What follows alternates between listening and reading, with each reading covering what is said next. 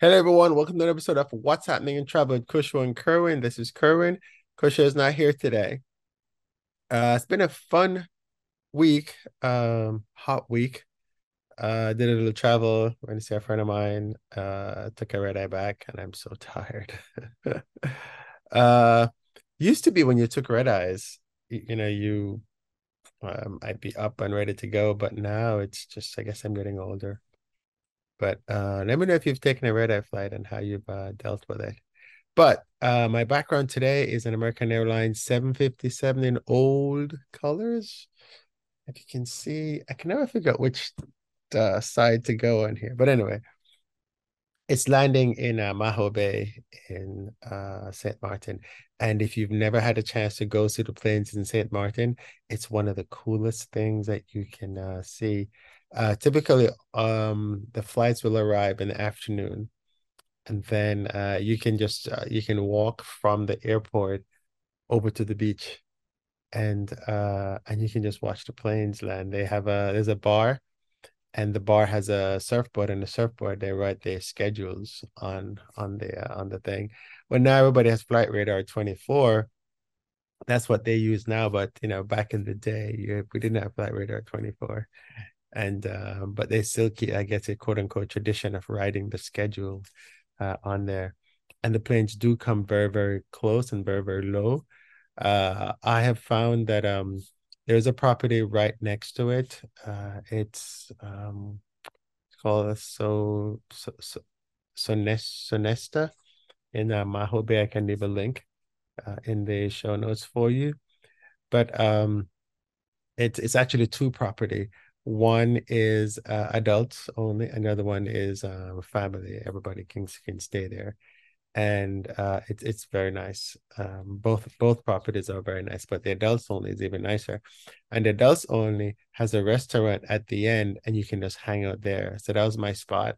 I had breakfast there, I had lunch there, I had dinner there because the view is just fantastic from there. So if you end up going out there, I highly recommend that place. Okay, I just had to do a quick little check. It's actually so it's Sonesta Ocean Point is the name of the adults only all inclusive, and Sonesta Maho Bay is the regular one. If you stay at the Ocean Point, which is a little more expensive, you can use the entire facility.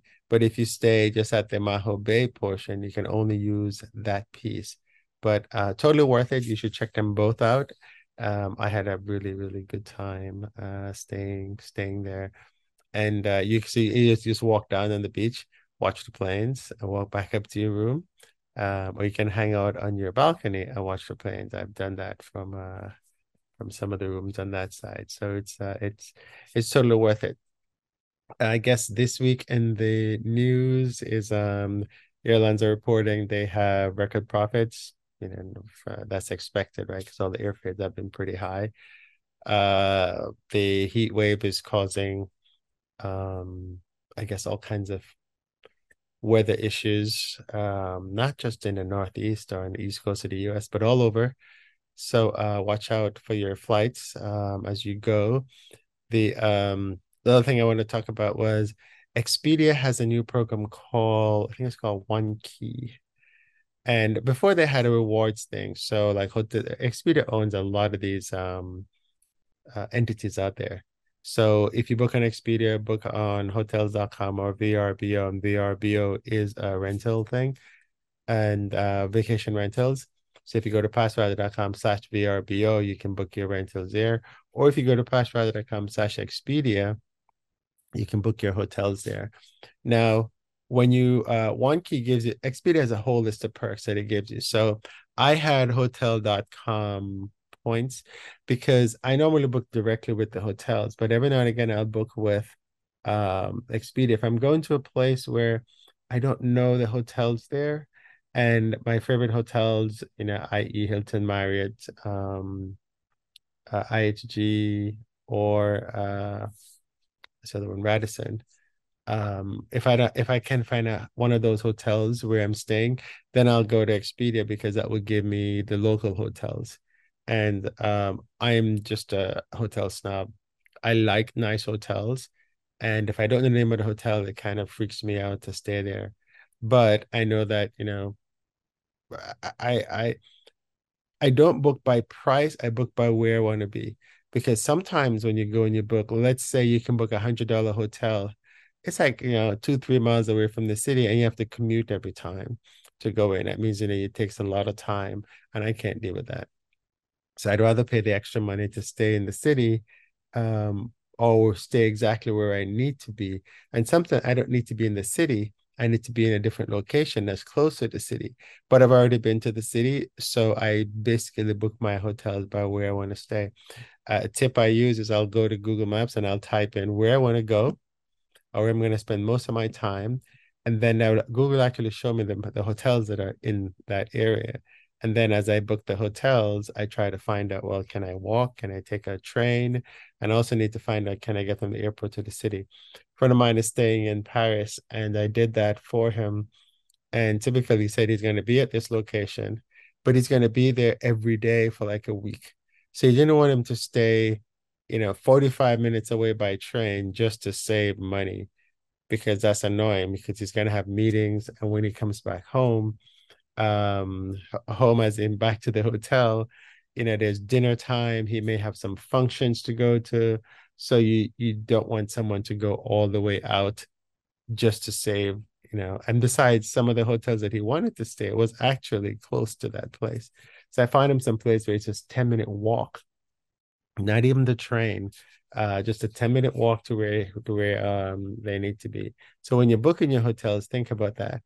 Now, with the Expedia program, and I'm not an Expedia partner, but they sent me a thing that explained how many points. Oh, I just said, you know, we have OneKey. We've moved all your stuff from hotels.com over to OneKey. And I think I have like $40. I don't know how many hotel.com points I had before, but this is what I have now. And so every time you go to book on Expedia and you're signed in, it'll put your dollars, your OneKey dollars, towards your purchase. It's kind of weird because it's automatic. By default, it's on.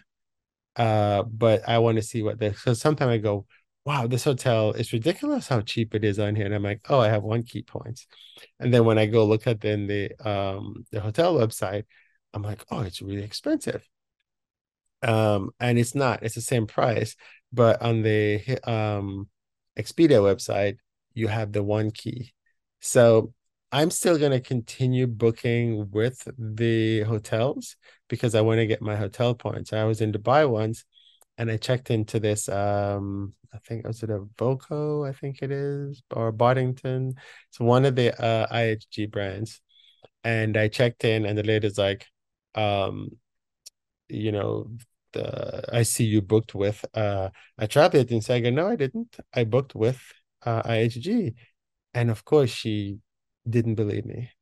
And I said, yeah, here's the thing. Just check me in. You go figure it out and then come back.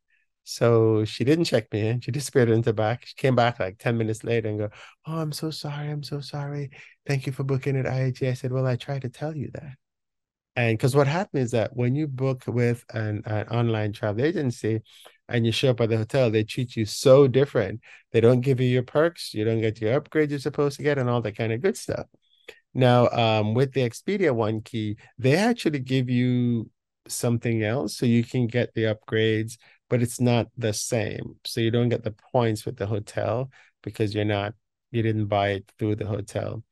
The hotels, airlines, and travel agencies have had this love-hate relationship for eons, and I don't think it's ever gonna go away. The bigger agencies, you know, the Expedias of the world, they come up with these things, but the smaller agencies, you know, they don't. And typically with an airline, if you book through an airline, matter of fact, when you call the airline numbers these days, the first thing they tell you is that you've booked with, if you booked your reservation with a travel agency, you need to call the travel agency if you have an issue. I like to go to the airline website and manage my own travel. And so I always end up booking with the airlines because it's just so much easier. Sometimes, though, you can get some really good fares that you cannot get on the airline website. So, you know, be smart how you book these things. But just remember, if you have an issue with the reservation, you cannot call the airline. You have to call the travel agency that you booked it with. On day of operation, they, you know, everybody is together. So the airline should take care of you. That means if there's a cancellation, they should rebook another flight. Although sometimes they do tell you need to call the travel agent. And my thing is that it's always annoying to call the travel agencies because they're like, well, you know, you can't change this because there's a change fee and there's all kinds of stuff. When you call the airline, if you have status, oftentimes the agent there can do things for you that you normally wouldn't get done if you're a regular customer. So one, be loyal. So that's the Expedia OneKey program. If you go to Expedia, it's all over the website, so you'll definitely see it. And if you're already like a hotels.com member, they would have sent you an email and tell you how much hotels.com points, how much OneKey rewards that you have. And there's a whole bunch of rewards that comes with it. Like I said, I'm still going to book with my hotels directly so I can get my credits. Matter of fact, I could just be booked. I'm doing a trip next weekend, and I booked the hotel. It's in New York, but in New York, hotels are so expensive. So what I do is I keep my points and my certificates, and I use them in places like New York where it's really expensive, or places like London, because, you know, it's like, what, $300 a night by the time you get all the taxes. And if I can use my points or I can use a certificate, then that works out much better. So I think that's probably all I have about the Expedia thing. I think one of my readers did send me some information about, in episode 101, I talked about airline livers. And he says that, I agree that airlines change their livers way too often. I also don't like airlines having multiple looks at the same time. I was talking about these airlines are spending so much money on the livers, and it's really costs a lot. They said, that being said, airlines should refresh their look from time to time, if for no other reason, to make the planes look newer. Okay, fine. But by the way, they can just repaint it in the same colors. It would still look new. No one wants to fly on a plane that they believe is ancient. If an airline has a dated look, that can lower passenger confidence in flying with them. So tell me if that's true. Because, I mean, I don't want a dirty plane, but most people don't even know what the livery of the plane was, right? I think that was all he has. Oh, he was trying... have you ever been to Liechtenstein? I did a trip to Liechtenstein, and it's actually one of the coolest trips I've ever done. If you go to passrider.com and search for Vaduz or Liechtenstein, Lich, I always mess up Liechtenstein. So just search for Vaduz, Vaduz, you'll find it. And it's very cool because I took a plane to one city in Germany, and then I took a train in from that city to the town center. Then I took a boat, a ferry across, and now I think I was actually in Switzerland finally. And then I think it might have been Freiburg that I flew into. I can't remember now. But look at the Vaduz story. Then once I got there, then I took a train from there to the city center, and then I took a bus from there into Vaduz. And going back, I took a bus again back to the train station, and then I just took the train into, because they don't have their own airport. I took the train into Zurich, and then I overnighted in Zurich might have been a Hilton that was in the airport, or either that or it was a Radisson. Might have been a Hilton. So if you've never been to Vaduz, check out Vaduz in Liechtenstein. It's one of the cool places. They don't have their own airport, so it's always interesting to try to get to it.